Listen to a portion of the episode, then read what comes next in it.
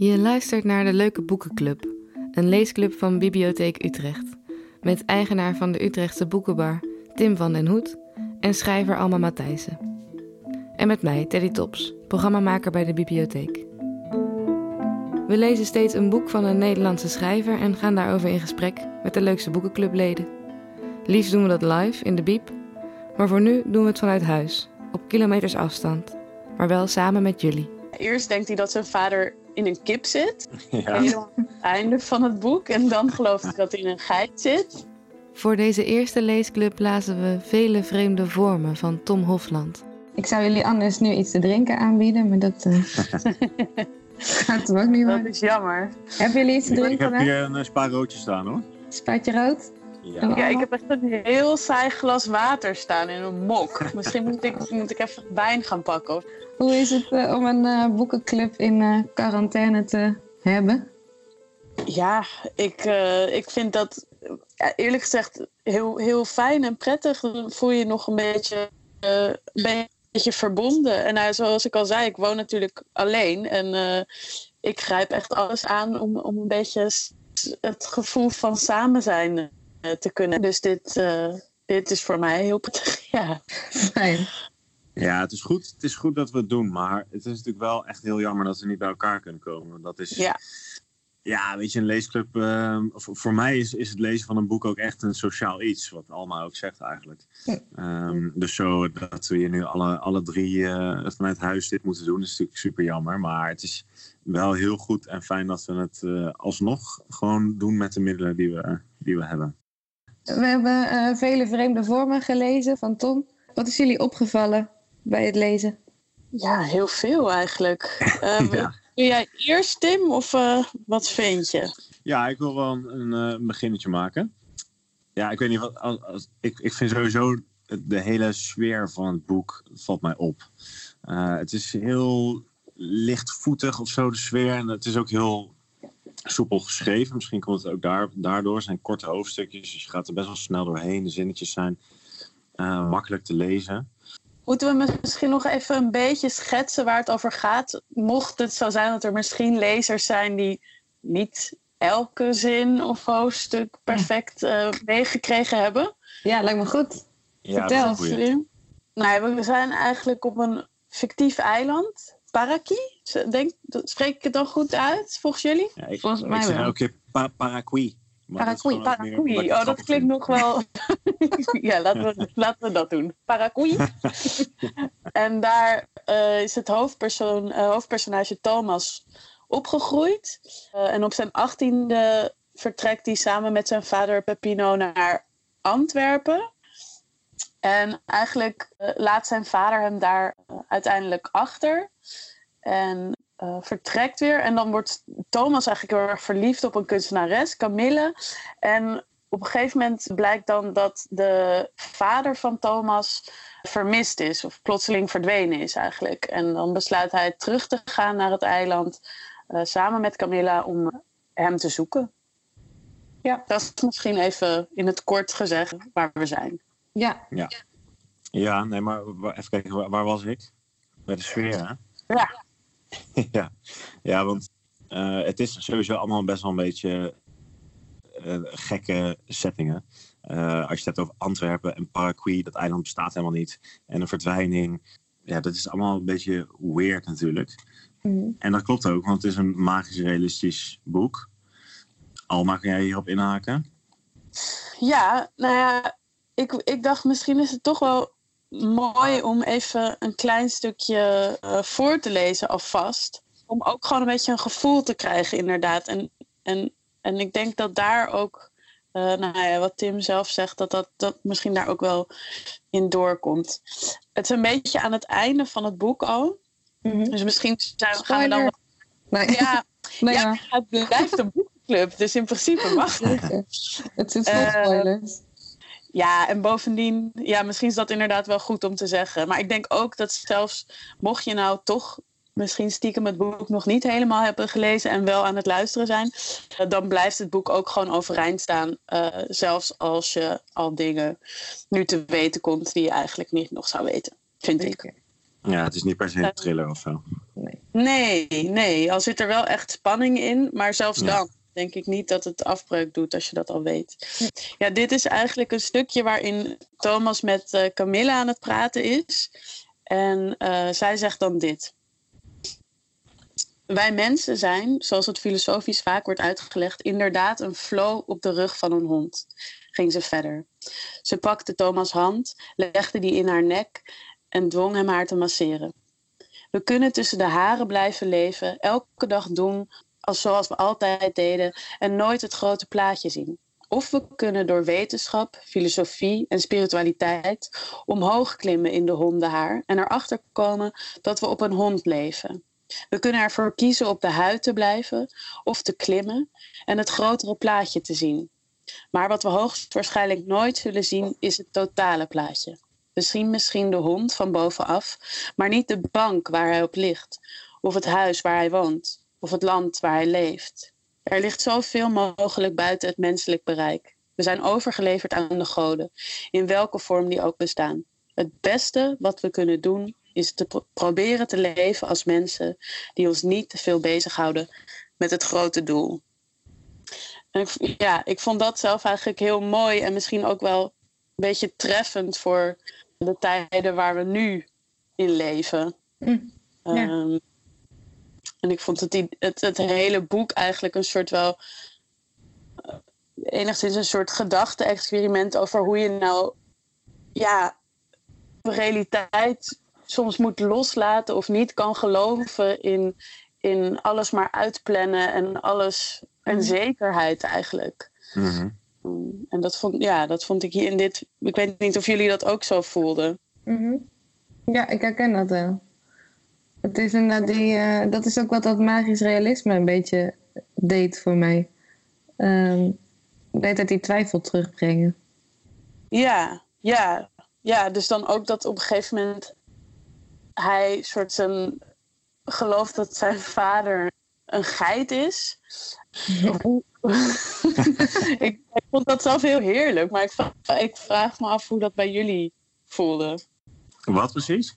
Nou ja, op een gegeven moment denkt hij toch dat. Nou ja, eerst denkt hij dat zijn vader in een kip zit. Ja. Helemaal aan het einde van het boek. En dan gelooft hij dat hij in een geit zit. Hoe, hoe kwamen die eh, scènes op jullie over?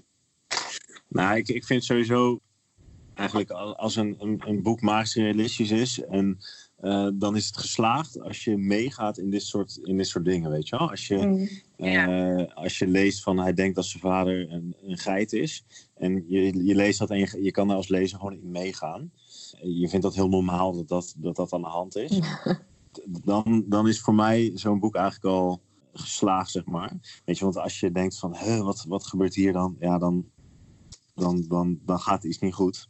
Ehm, Nee, precies. Dus, dus de, dat, vond, dat vond ik heel, heel fijn aan, eh, aan dit boek. Ja. Ja, ik ging ook echt, want, want hij laat je ook echt wel, hij laat je er ook echt wel aan wennen, aan, aan zijn gekke sprongen. Dus dat vind ik ook, het is ook wat dat betreft ook prettig ges- geschreven. nee, ik had, het, ik had het ook. Het is volgens mij inderdaad veel meer een soort, tenminste zo las ik het boek, als een soort van oefening in loslaten. En ja, ik ging daar vooral heel erg op, eigenlijk gewoon op doordenken van hoe kan je ook nu gewoon een beetje doen. Ik weet niet, zing nu misschien een klein beetje los van het boek, maar als jullie dat toestaan. Maar ik ben gewoon wel benieuwd hoe dat bij jullie gaat nu dat we in een soort tijd leven waarin alles eigenlijk zo onzeker is. Eh, of je dan ook, of het je lukt om eigenlijk misschien net zoals Thomas in dit boek ehm, moet, moet leren om, om niet alles uit te kunnen plannen en eigenlijk een deel van de realiteit eh, los te laten. Of dat bij jullie in jullie eigen leven, of jullie dat nu ook doen, of dat je toch nog misschien enigszins wanhopig probeert vast te houden aan hoe alles was. Ja, dat, dat is wel echt lastig hoor. Ehm, als in, voor mij is, is nu alles helemaal anders. Omdat ik een winkel had en eh, ja, die heb ik nog steeds, maar die, die is dicht. En toch wil je je winkel draaiende houden, zeg maar. Maar je wil wel vasthouden aan wat je had, maar dat heb je niet meer. Dus dat is, dat is wel inderdaad een, een, iets geks wat, wat ook wel in dit, in dit boek zit, ja. Ja. Maar ehm, ik, ik heb het wel al veel eerder gelezen hoor, dit boek. Dus Mm-mm. het, is- het is niet zo dat, dat ik er nu helemaal in zit. Heb, heb jij het eh, voor, of deze week nog gelezen, Alma?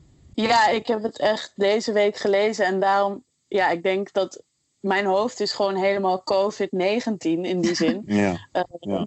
Elke zin die ik lees, die wil ik daarop betrekken. En, en het, Ja. tot mijn verbazing lukte dat dus best wel goed bij dit boek. Ja, juist omdat? Thomas. Nou ja, ja, ja dat, ik, ik heb ook het vorige boek van Tom Hofland gelezen, dus Lisa. Ik weet eigenlijk niet of ik dat goed uitspreek met een Y. Nou, ja. En, en dat, ja, dat was een, eigenlijk een soort 19e eeuws, eh, ja, romantisch in de 19e eeuwse zin van het woord. Een boek wat ja, echt over een liefdesrelatie ging en heel sprookjesachtig eigenlijk. Ja, misschien dat ik meer een soort vlucht had verwacht. Eh, misschien een soort een boek wat bijna als escapisme of zoiets zou gelden. En gewoon dat ik even dat hele corona-gedoe zou kunnen vergeten. Maar nee, dat is helemaal niet zo. Maar op een prettige manier hoor. Gewoon eh, omdat ik ook denk dat juist nu, ja, we moeten leren omgaan met een hele andere wereld. En dat doet Thomas eigenlijk ook. Mhm. Eh, dus Ja. dat vind ik er heel prettig aan. Het is Dus interessant ja. dat, dat jij het zo, zo op die manier hebt gelezen, zeg maar. Want ik weet niet, als ik nu aan terugdenk aan toen ik dit, dit boek las, ja, heb ik dat er helemaal niet uitgehaald, zeg maar. Dat, eh, wat, wat jij net eh, omschrijft van het, het loslaten van, van, van de realiteit of zo. En maar dat is best wel interessant dat jij dat dan dus wel heel erg eruit hebt gehaald. En dat, ja, dat komt dan misschien omdat we leven in de tijd waarin we nu leven. Mhm. Ik denk het ook. Het is gewoon, ja, het zit natuurlijk zo allemaal in, het, in ons voorhoofd. Dat we dat Ja. volgens mij, ik in elk geval, het heel lastig vind om dat dan eh, uit te zetten. Dus, dus, en ik ben op zoek naar houvast. En dan is eigenlijk die houvast die je krijgt, er is geen houvast. Ja, maar precies. eh, is dat dus geruststellend. ja. Mooi. Ja, je kan echt loslaten. Je hoeft, je hoeft niks, eh, je, hoeft, je hoeft nergens aan vast te houden. Laat het Oké. maar Nee, gebeuren. Ja, er is misschien ook gewoon geen andere optie of zo. Nee. Hoe, heb jij, eh, hoe heb jij hem dan wel gelezen, Tim? Ja, ik weet niet, ik, ik heb ook veel meer... ehm, ik heb ook best wel hard gelachen bij het boek. Ehm, dus het, het is soms... eh, sommige passages zijn best wel cynisch.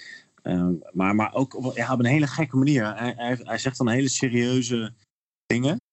Ehm, en dan eh, maakt hij met een bijzinnetje een soort kwinkslag... waardoor je op een heel ander, eh, ander been gezet wordt. En Mm-mm. eh, dat, dat heb ik heel erg onthouden uit dit eh, passagetjes of eh, zinnen die me, die me zijn bijgebleven. Mm-mm. En waar ging het dan voor jou uiteindelijk over? Is er één, één onderwerp of één... Ja, ehm, ja, ik vind dat echt wel wat zo lastig. Mm-mm. Omdat je, je kan er van alles uithalen. Dat hoor je net met, met, met Alma, weet je. Die Ja, heeft precies. er, eh, dus ik, ik vind het moeilijk om te zeggen. Ja. Ja, ik vind het ook lastig hoor. Nee, ik vind het ook moeilijk, want het gaat... Ja, maar het is- hier luister dan. Sorry, ik ga jullie nog heel veel Ja, lastig doe. vallen met de zin. Want dan, ja, sorry, hoe kan ik dit nou anders lezen dan in deze tijden? Eh, je bent bang voor de herhaling van dat leed. Dus je wilt in een veilige zone leven waarin niets vervelends gebeurt. Waarin je altijd de juiste keuze maakt. Of geen, zodat het in ieder geval niet jouw schuld is. Maar dat kan niet. Alle veiligheid is een illusie. Ja, oké. Ja, Oké, Tom heeft een, een coronaroman geschreven. voordat het wist. Avant la lettre. Dat is best wel Ja.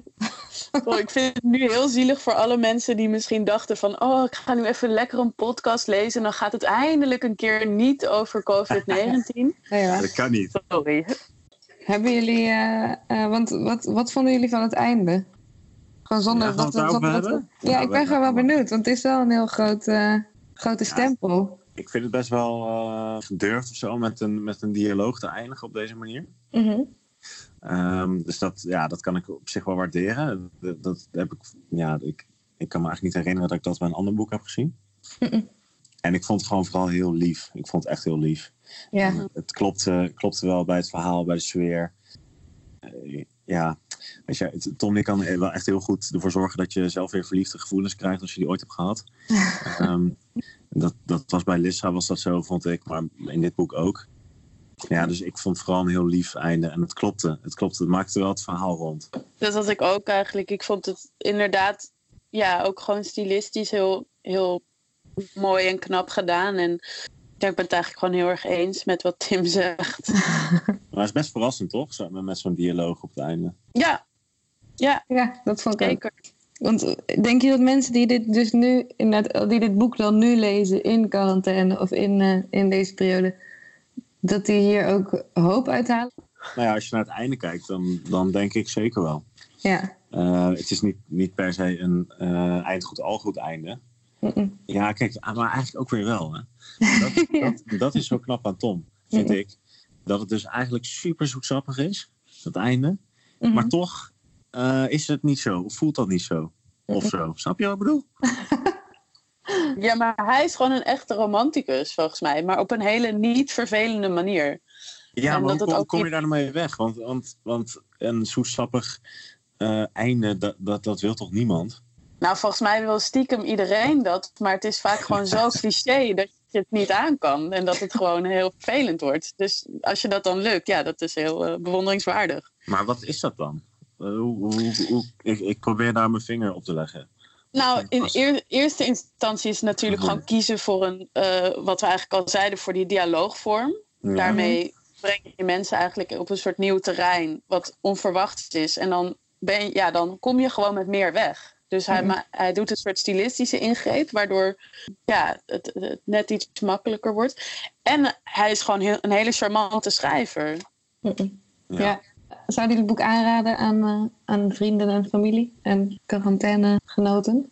Ja, Ja, kijk, altijd toch? ja, ja. Maar jij bent de, de, de boekverkoper, dus, dus dat is misschien ook meer. Jij weet bij wie het past, misschien. Ja, dat, dat, dat zeg ik wel altijd. Als mensen aan mij bijvoorbeeld een, een tip vragen, ja, dan moet ik altijd toch eerst in, eh, in gesprek met diegene.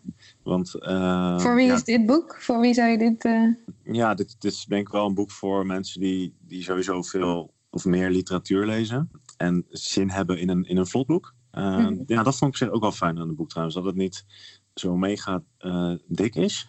mhm. En ehm, ja, ik moest eraan denken, omdat een paar weken geleden was Jesse Ball, een Amerikaanse schrijver, bij mij in de winkel.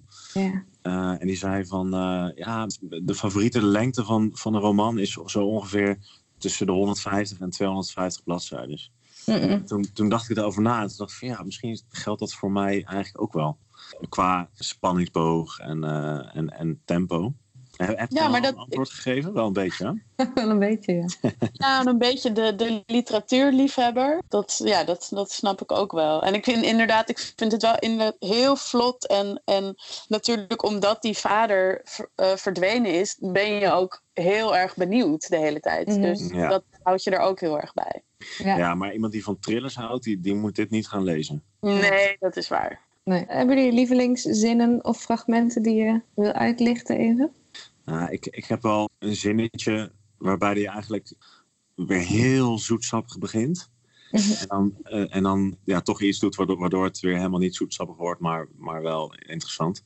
Eh, ja, het heeft, ve- het heeft verder geen context nodig. In de halfschemer van de kamer keek hij naar haar mooie donkerroze mond die hem opwond.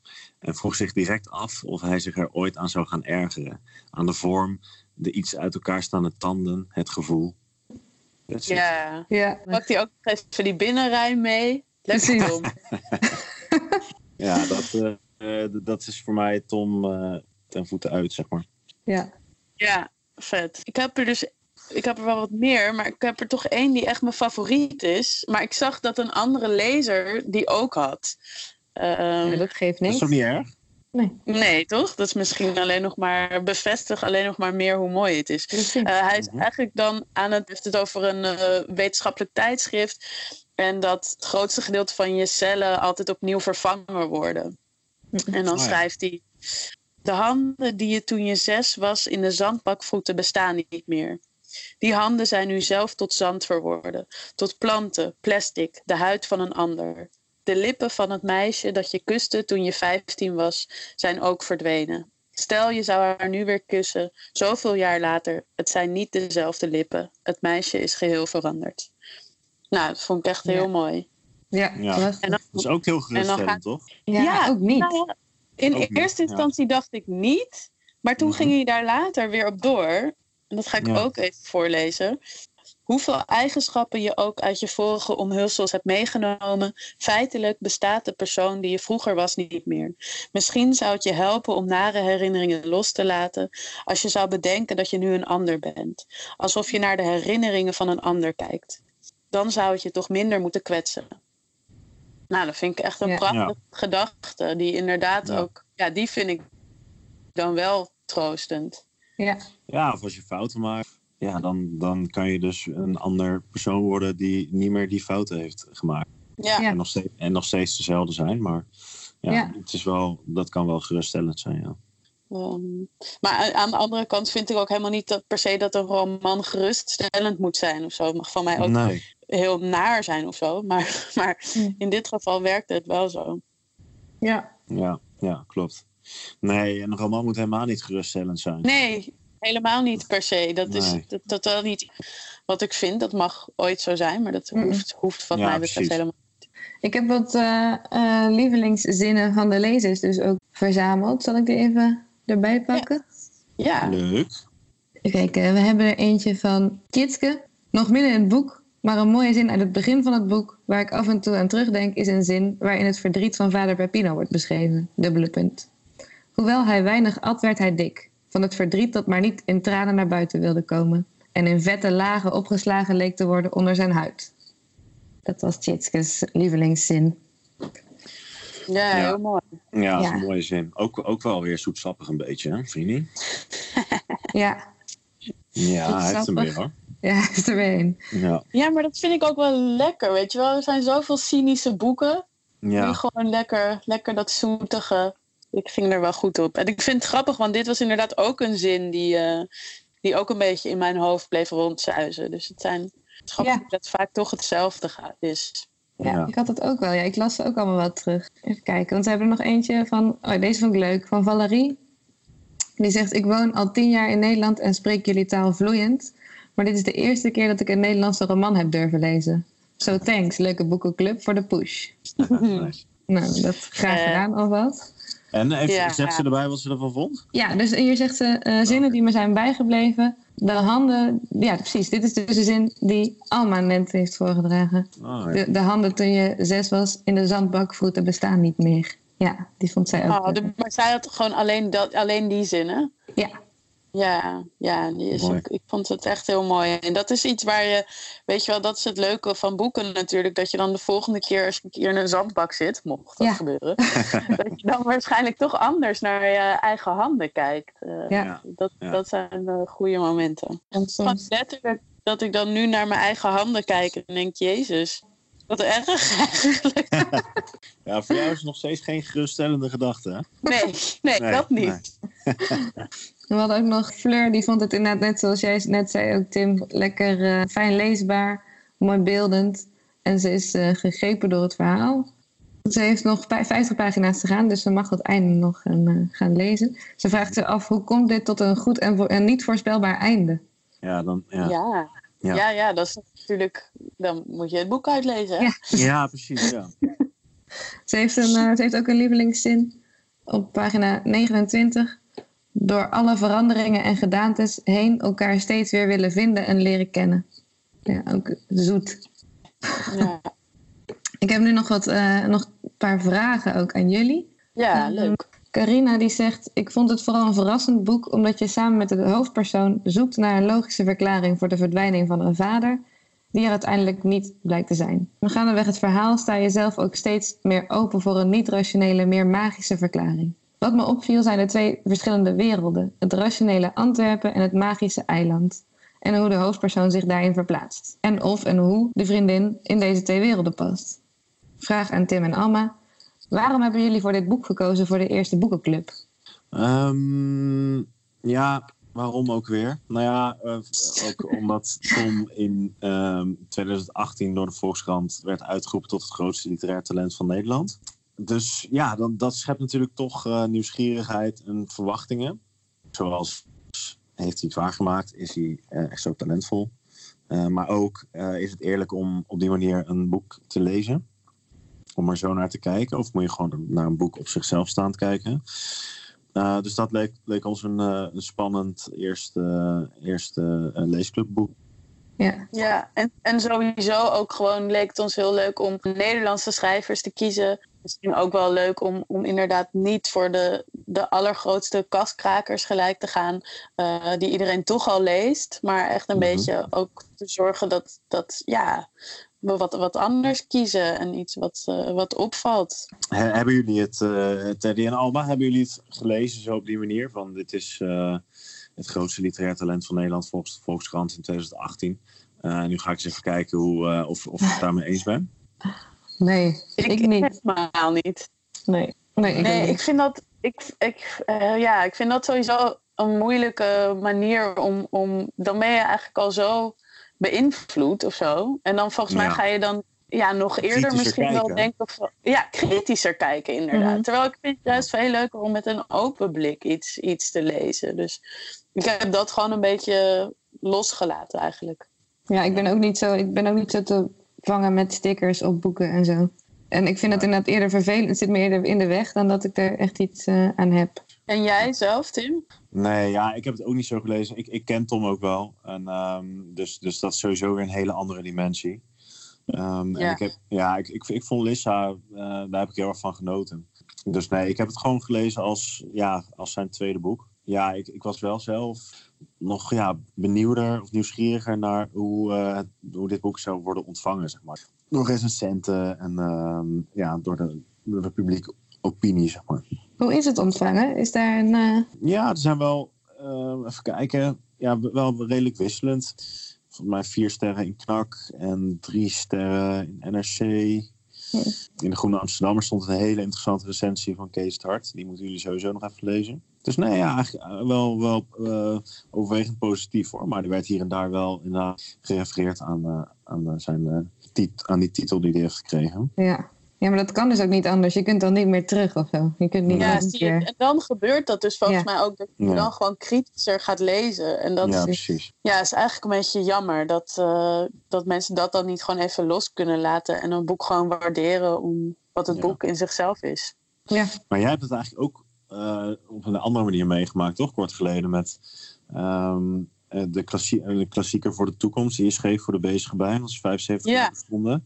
Dat is eigenlijk ook, Ja. meteen krijg je een stempel opgedrukt van dit, dit is een klassieker voor de toekomst. Weet je. En dan gaan mensen waarschijnlijk ook lezen van nou, ik ga eens even, even lezen of dit inderdaad een Ja. klassieker is. Of Ja. niet? Heb, jij, heb jij dat gemerkt of niet?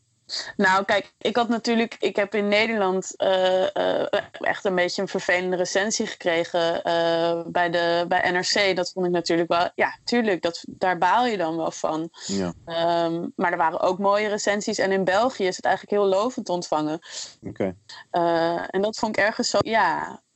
ik bedoel, ik wil daar zelf nooit te veel op reageren. Want volgens mij, ja, ja, iedereen heeft natuurlijk gewoon zijn eigen mening. Maar ik merkte voor mijn gevoel wel een beetje dat in Nederland, ja, als je van tevoren zo als een uitgeverij inderdaad al zegt van, bam, wij kiezen haar, wij schrijven haar eigenlijk een beetje naar voren. ehm, ja, ja, dan snap ik ergens ook wel van, oké, dan, dan ga je echt eventjes eh, kritisch onder de, ja. onder de loep, of hoe je dat Mhm. moet zeggen. Het is natuurlijk dubbel, want je wil dat heel graag. Maar het, ja, het is ook, brengt ook wel weer, eh, nou ja, niet per se druk, maar gewoon ja, druk van buitenaf met zich mee. of Zo. ja. Ja. Ik heb ook nog één, eh, één eh, kritische eh, opmerking of vraag van een lezer. Mhm. Eh, Marleen die zegt: Het viel me op dat er een aantal onregelmatigheden in het boek zaten. Ze zegt: Ik snapte niet zo goed hoe de taal werkte. Soms leek het alsof iedereen Nederlands sprak, maar soms spraken ze een lokale taal van het eiland. Met deze logica zou Camille, Camille het met niemand op het eiland een gesprek kunnen voeren. In sommige stukken werd het ook benoemd dat ze Engels sprak, maar op andere momenten nam ze gewoon deel aan gesprekken waarvan ik dacht dat ze de lokale taal werden gevoerd. Eh, daarnaast zag ze nog andere kleine oneffenheden en ze vraagt zich af: zijn dit fouten? Gebeurt dit vaker bij het uitgeven van een boek? Of heb ik dit nu alleen maar gezien omdat ik erop lette? Ja, ik, ik moet, kan gewoon gelijk al zeggen, ik ben een slordige lezer. Dus veel van de dingen eh, die, die zij aanhad, ja, daar heb ik volgens mij een beetje overheen gelezen. Eh, ja, nou ja, dat is het voordeel van het slordige lezer zijn. Dan stoor je je daar ook niet aan. Ik heb het, eh, het is mij eigenlijk ook niet opgevallen hoor.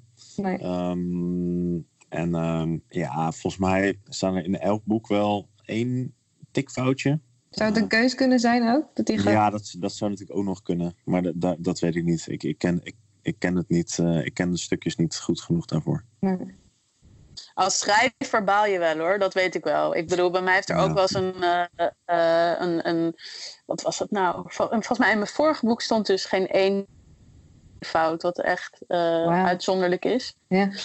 In de eerste druk. En, maar bij Vergeten Meisjes was een fout. Wat was het nou? Het was iets wat ik ook heel vervelend vond. Maar ik heb het echt verdrongen. Trea heeft, eh, heeft de vraag gesteld: wat vindt hij zelf de mooiste zin uit het boek en waarom? Oké, de mooiste passage mag ook. En Tom heeft geantwoord en die zegt: de laatste. Sowieso ben ik heel blij met die laatste scène, die eigenlijk meer een theaterdialoog is. Dat hele beeld stemt me zo hoopvol. Ik vond het het perfecte moment om het verhaal te stoppen. Mooi. Ja, dat zeiden we eigenlijk ook al, toch? Ja, Ja. dat vonden wij ook. Ja. hey, ehm, we gaan straks ook luisteren nog naar een, eh, een stukje eh, uit het boek dat Tom dan zelf heeft voorgelezen. Oeh, Leuk. spannend. Welk boek gaan we voor de volgende lezen? We gaan lezen Welkom in het Rijk der Zieken van Hannah Barefoot. En dat gaan we lezen op 16 april, als ik het goed heb. Weer een podcast, hè? Precies. Ja, Ja, want we hebben 18 juni ook een eh, bijeenkomst en die gaan we dan wel hopelijk live in de bibliotheek houden. Ja. Maar tot dan eh, moeten we helaas vanuit onze eigen kamertjes dit doen. Ik vind het wel leuk om ook elke keer even te kijken naar eh, omslag en zo. ja. En ehm, bij deze vond ik het heel fijn dat hij eh, heel fijn open valt. Snap je? Heel soepel. Als Ja. je hem zo op zijn op je, op zijn zij legt en hem openklapt, dan blijft hij gewoon liggen. Ja, Ik doe dat letterlijk nu en het is inderdaad ja, het is heel mooi. Ja, Ja, nee, maar het is echt een ding. Hè? Je hebt sommige Ja. boeken die blijven zo helemaal recht overeind staan, gaan een paar bladzijden een beetje aan de kant. Dat Ja. is zo onuitnodigend. ja. onvriendelijke boeken zijn dat. Ja. Ja. Ja, ja en dit, ehm, ja, het enige nadeel is, is het papier is super mooi. Mhm. Maar ook, daardoor ook heel kwetsbaar. Maar dat Ja. hoort er ook een beetje bij. Het boek krijgt zelf ook vele vreemde vormen in mijn, eh, Ja. in mijn kast. Ja, dus de omslag is eh, wat mij betreft eh, ook zeer geslaagd. Nou, Dus fijn. nee, dat was het. Ik ben helemaal leeg. mooi. ik heb zin in de volgende. Ik heb ook heel veel zin in de volgende. Meld je aan voor de Leuke Boekenclub op onze Facebookpagina en lees met ons mee. Het volgende boek, Welkom in het Rijk der Zieken van Hannah Barefoot, bespreken we op 16 april. We gaan nu luisteren naar een fragment uit Vele Vreemde Vormen, voorgelezen door de schrijver, Tom Hofland. Soms, op warme zomeravonden, lag hij al in bed tijdens de schemering. Voor zijn slaapkamerraam zaten zijn ouders op zachte toon met elkaar te praten. Hij hoorde pinda's in een kommetje glijden, wijnflessen leeggeschonken worden. Thomas kon de woorden niet verstaan, maar het klonk als een warme taal. De taal van de zomer, van begrip, van rust en verkoeling na een lange, hete dag. Zelfs als hij dacht dat ze ruzie maakten, wat zelden gebeurde. Hij lag daar in het halfdonker te luisteren naar hun stemmen en voelde zich veilig. Twee lieve soldaten die de wacht hielden voor zijn raam, wijn drinkend en pinda's etend. Dan kwam soms ook de geur van de planten zijn kamer binnendringen. Een verrassende zoetheid die hem in zijn bed overviel en waar zijn neusgaten van gingen openstaan. Een geur die zo lekker was dat het zijn denken overstemde. Nu liep hij langs de afgebrokkelde weg van zijn vaders jeugd van zijn eigen jeugd zelfs. Omhoog, de bergen in. En hij rook dezelfde zoete geur. Maar helaas, zijn neus had niet meer dezelfde macht over hem als toen hij klein was. De geur die hem vroeger geruststelde, overspoelde en al zijn zorgen wegnam, was nu nog slechts een verwijzing naar die tijd. Thomas bedacht dat hij zich misschien nooit meer zo veilig had gevoeld als toen, wachtend in bed op de kust van zijn moeder luisterend naar het gezoem van hun stemmen, het geklink van glazen. De dood bestond toen nog niet, althans niet als reële toekomst. Angst was concreter, voor spinnen, geesten, proefwerken, zaken waartegen je je goed kon weren. Gevaar had een vorm, en veiligheid dus ook. Veiligheid was een bed, zware dekens waaronder je je kon verstoppen, de armen van je vader, maar nu hij volwassen was, begonnen zijn angsten hun vaste vorm te verliezen. Eenzaamheid heeft geen vorm, of de angst voor ouderdom. De Belastingdienst wel, maar zijn wegen zijn ondergrondelijk. Deze angsten zijn in ieder geval veel enger dan de doodeenvoudige monsters van vroeger. Vormloze demonen zijn niet te weerhouden met een deken en de aanwezigheid van een ouder. Je draagt ze altijd bij je. Dat zal volwassen worden zijn, dacht Thomas. Je dit realiseren en toch op een zomeravond andermans vrolijke, kletsende, pinda-etende wachter worden. Dankjewel voor het luisteren.